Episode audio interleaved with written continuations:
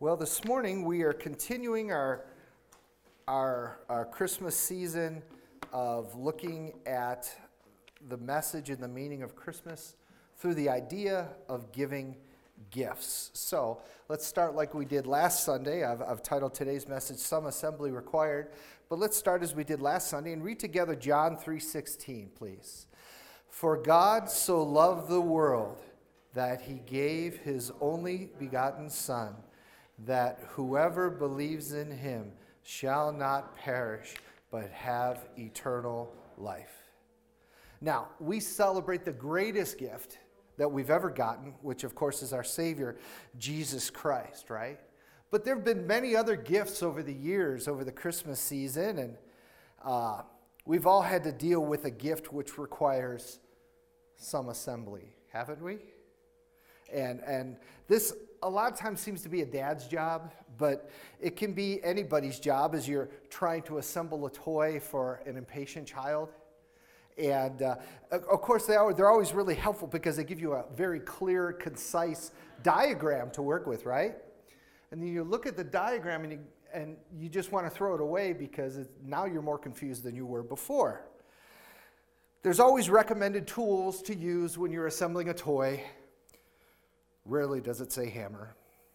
Never says duct tape.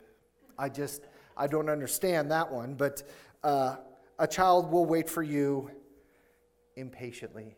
And I remember times when our kids were younger where I would say, You just need to give dad a little more time, would you please? Where's your mother? Go get some candy, you know? So we need to be patient. And we need to be patient as we're assembling something, and we need to be patient while somebody else is assembling. So there's an outline in the bulletin to follow along this morning with some things that um, I have to share with you today. And we need to be patient. So, the first idea this morning is simply this be patient. Uh, I always love the, the cartoon uh, that says, God grant me patience. And then it says, hurry up, you know, God give me patience and give it to me now.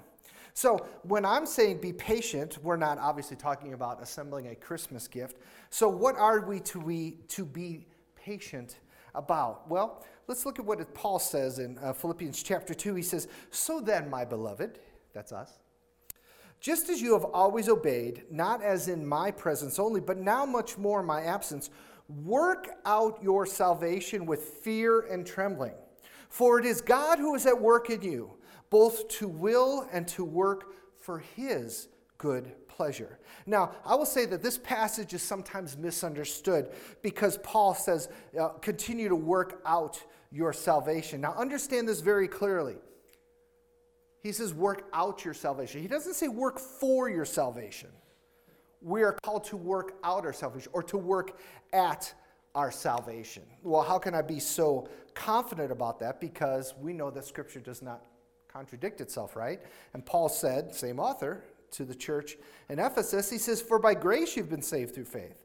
It's not of yourselves, it is a gift of God, not as a result of works, so that no one may boast. Well, Paul can't say that and then say you have to, to work to get your salvation. No, your salvation is already there.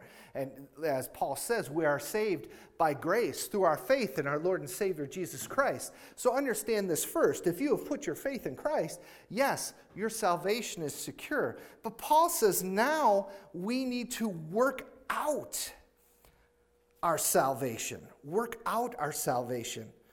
Now, that word work out, that term work out there, it means to bring something to fulfillment or completion. So, what Paul is saying a little bit here is that you need to take the salvation that you already have and work it out so that you experience all that your salvation in Christ gives you. like I said, it brings something to fulfillment or completion. It's the same thing like working on a math problem. That would you finish a math problem? Or a farm field, working it to bring it to harvest to get all you need to it and to bring it to completion. So Paul says, continue to work out your salvation so that you get everything that comes with your salvation and bring it to completion. And we know that that completion comes when we get to go home with our Lord. Paul is saying we need to do that with our salvation. What does that mean? Let me see if I can say it 80 different ways today so that we understand.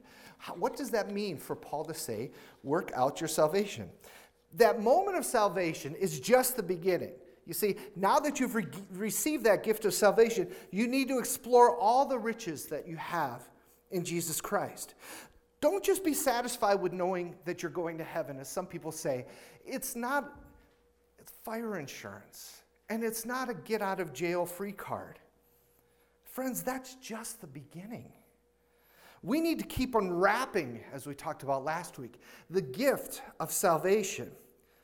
But the interesting thing is, there's some assembly required, is there not?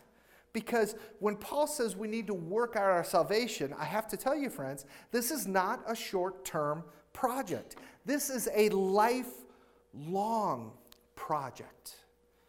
Philippians 1, Paul says this He says, For I am confident of this very thing, that he who began a good work in you will perfect it until the day of Christ Jesus. He being God, who began a good work in you, your salvation, will continue to perfect it until the day of Christ Jesus. So, a good work, as I said, is our salvation. That's the good work that has begun in us. Unlike a tool or a toy, which requires some assembly, this gift comes with a service contract. God says that not only do I offer you and bring you salvation through Jesus Christ, the Lord says, I'm going to continue to work with this gift to bring it to completion within you. God will continue to work on us and in us and through us as we explore all that we have in Jesus Christ our Lord. And not only that, he continues to work in us as we apply our salvation and as we apply Christ in our daily lives. And he says that he will do that until the day of Christ Jesus. Now, what does he mean by that? Until the day of Christ Jesus, until the day that we are, re- we are reunited with our Lord, until that day where we leave this earth, uh, pass away, or Christ returns, we get to go home and be with the God of the universe. He says that until that day, God will continue to work on you. Isn't that reassuring? It's not an abandonment thing. Do you ever look at buying a product, and, and, and I've done this before, especially with electronics and, and things like that? You've got, okay, well, I can buy this thing, and it's made by a, a company that's been around a long time, and it's made, this one's made by this company that I've never even heard of and you think, okay, if this breaks in two years, is this company still going to be around? I know this company well because they've been around a long time. But see, it's the same thing with God. Not that our salvation breaks, it doesn't, but God is there continually working. He doesn't just abandon us. I, I, don't know about you, but I've had that experience before where you buy a product and then you've had it for a year or two and it doesn't work. Oh, you got to replace a part and you go to contact the company. Oh, they went out of business. Well, now you're, you've got to look at buying a new product, right? God will continue to work on us. There is, a never mo- there is never a moment where God will stop working on us. Do you hear me? There's never a moment where we, He will stop working on us. Because, friends, He's never done with you. Look to the person next to you and say, God's never done with you. Go ahead. God is never done with you. God continues to work on us. And here's the thing that we need to remember is that because God continues to work on us, because God is never done with us, we can never say, I've arrived. Right?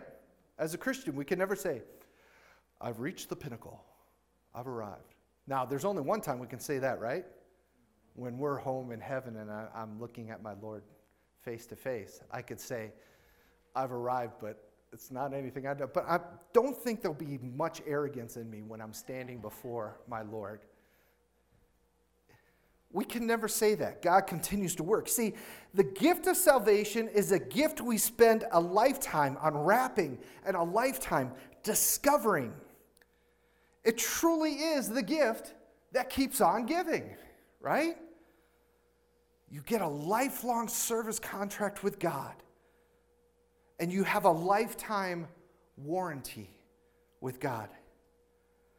Is there anything we can say about that? I'm not sure that we can. I don't think so. Everything else wears out, right? Everything else breaks down. Everything else just doesn't work anymore. But here's the really really cool part when it comes to this gift from God is there are no missing parts. You're chuckling, right? There are never any missing parts. That's happened to you before, hasn't it? Wait a minute, this thing says I should have 18 of these screws, and I've only got 14 of them. You look through the bag of parts, you look again, you look at the sheet that says how many you should have, and then you look at how many you do have, and it doesn't match up, and you're like, okay, what's going wrong? And in the midst of all that, you feel this, find this little tiny piece of paper that says, inspected by 204. And even though they can't hear you, you start telling 204 what you think of them and their job. And you want to know who is 204, right? You're right near the end of the project, you're almost done, and you're like, I don't have these other parts. And then sometimes when you look at a, pro- a project that you've put together and you say, why did they decide to do it that way? Wouldn't it have been easier to do it this way? It's like when you get little toy cars, right? Uh, you have plastic gears against metal gears. That doesn't make sense. Any guesses which gear is going to wear out? It's the pl- look at me. I'm grabbing the pulpit. I'm getting frustrated here. The plastic gear is going to wear out, isn't it? Why on earth did they design it that way? I remember many years ago we got our first minivan, and I won't say what brand it was, but it was our first minivan, and I had to change the spark plugs on it. And I opened up the hood and I looked inside and I can see two plugs. And I'm going, I know this is a six cylinder engine, but I can only, how do I get to the other plugs? So after a little while, I put my pride aside and I opened up the manual, right? And I looked, in the second two plugs, I had to take the front wheels off, and in the wheel well, there's this little thing you pull back, and lo and behold, there's the plug. Put the other one in. And then you go in the vehicle and you pull this little, what they would call a doghouse off. Oh, look, there's the back two plugs. And I'm going, who in their right mind would design a vehicle like this? Does some engineer go, ah, they'll never have to change the plugs? And you sit there and you go, what is the matter with these people? Or those of you who work on cars and you have to replace something, you sit there and say, the engineer truly was so proud of their design, they thought you would never have to replace this because you've got to take the entire car apart just to get to this one piece, right? But here's the really, really cool thing God had everything planned out from the beginning, okay?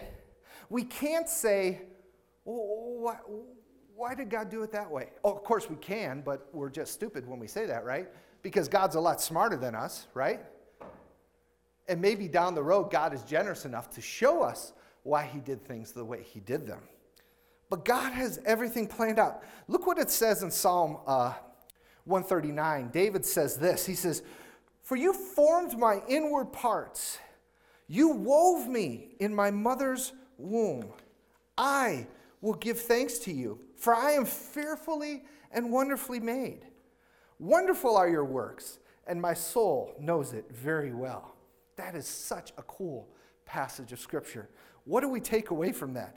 God was working on you before you were even born. Let that sink in for a minute. Isn't that comforting? Now, some of us may be looking at our own flaws right now and saying, Really? God? He, he, he was working on this?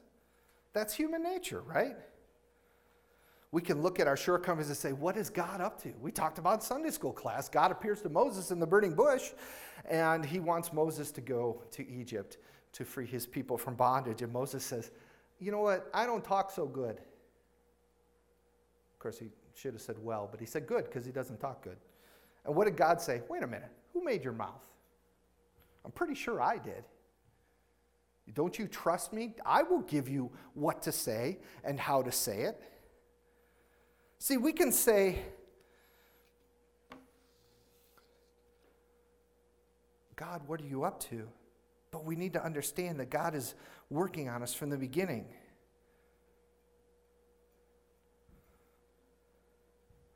You can look at yourself and say, What about my flaws, God? Did you have my flaws in mind when you were working? On, Were my flaws part of your design? What about the illnesses that I deal with? What about uh, the physical challenges that I may deal with?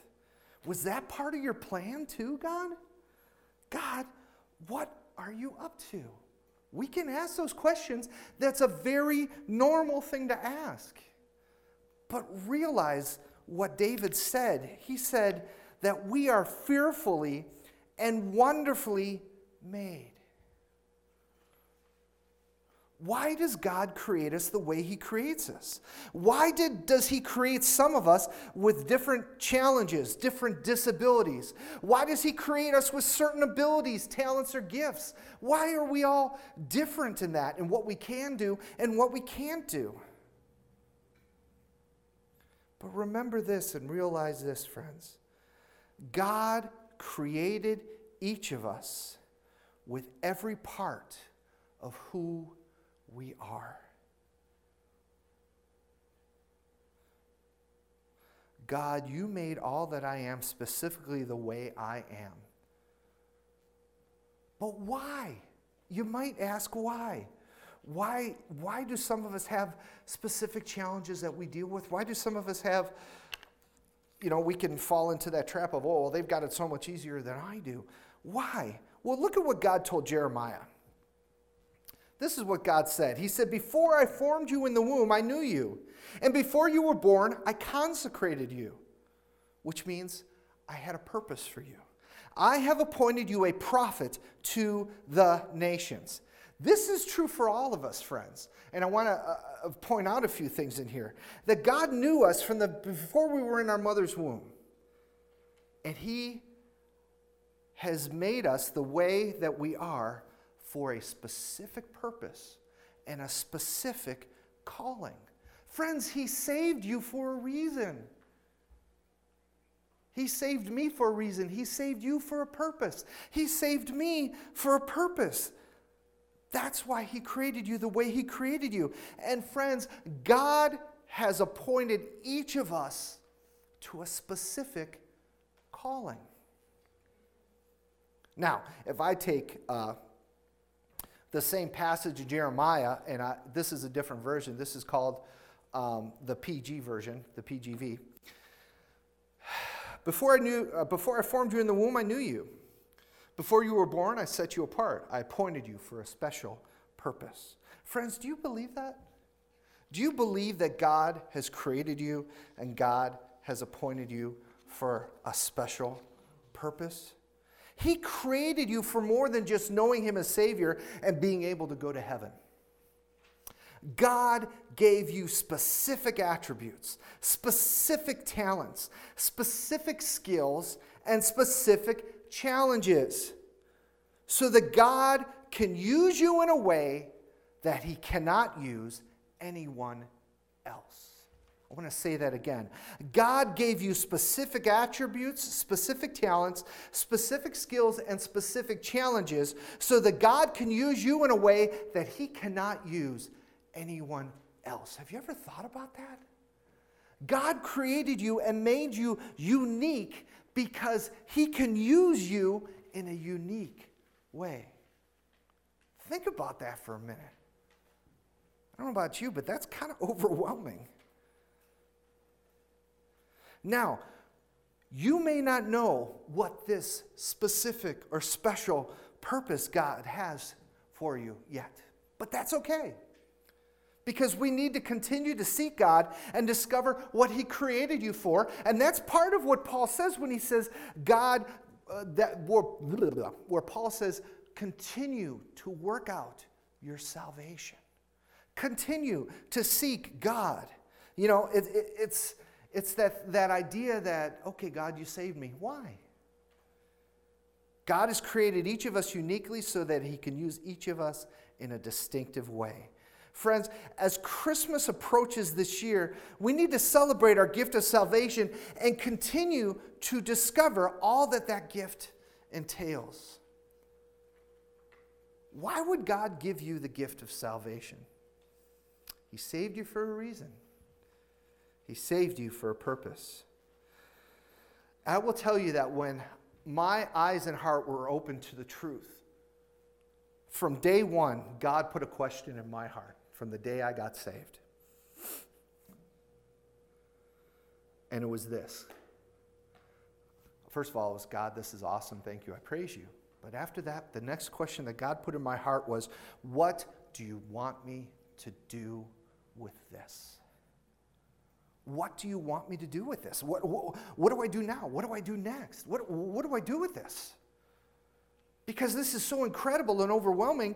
This isn't just a, oh yeah, thanks God, and then just go on your merry way. This is something that's so incredible. God, what do you want me to do next?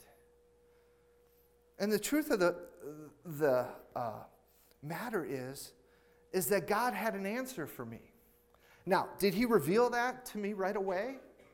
I will tell you that I asked God that question, what do you want me to do next?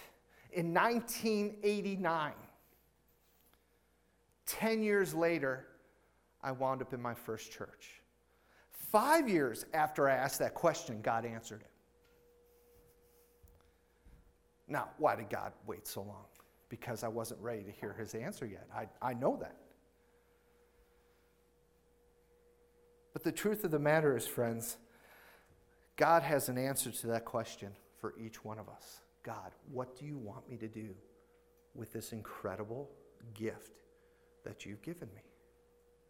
He, uh, he has an answer. Can you be so brave and so bold to ask that question? God, what do you want me to do with this? And be patient for God's answer because with all of us, some assembly is required, is it not? So, friends, as you continue to unwrap that gift, realize this God designed you with a purpose. And that first purpose we know is to bring him glory. Friends, I want to encourage you to discover all the ways that God intends for you to use his incredible gift. And we need to be patient, friends, as God reveals his plan for each of us. Be patient. For me, it was five years. For some of you, it may be five minutes. For some of you, it may be longer. But I believe that what God desires from us is our willingness and our courage to ask that question God, what do you want me to do with this? So I would ask you and challenge you and encourage you this Christmas season that if you've never asked God that question, take time and say, God, thank you for this incredible gift. What would you like me to do with it? Would you pray with me? Heavenly Father, we thank you for your word, and we thank you for your truth, and we thank you for the incredible gift that you've given us through our Savior, Jesus Christ. And Lord, we pray that you would help us to continue to work out our salvation in you and help us to be bold enough to ask that question, Lord, what do you want me to do with this incredible gift? Teach us what it means to seek you with all that we are, but more than that, teach us what it means, as Paul said, to continue to work out our salvation in you. We ask in Jesus' name. Amen. I'm going to ask you to stand with us. We have one more song we'd like to sing this morning. And I think this kind of drives that point home that we read in Scripture that God knows us better than we know ourselves. He's, he's created us in a manner and with a special purpose for His glory.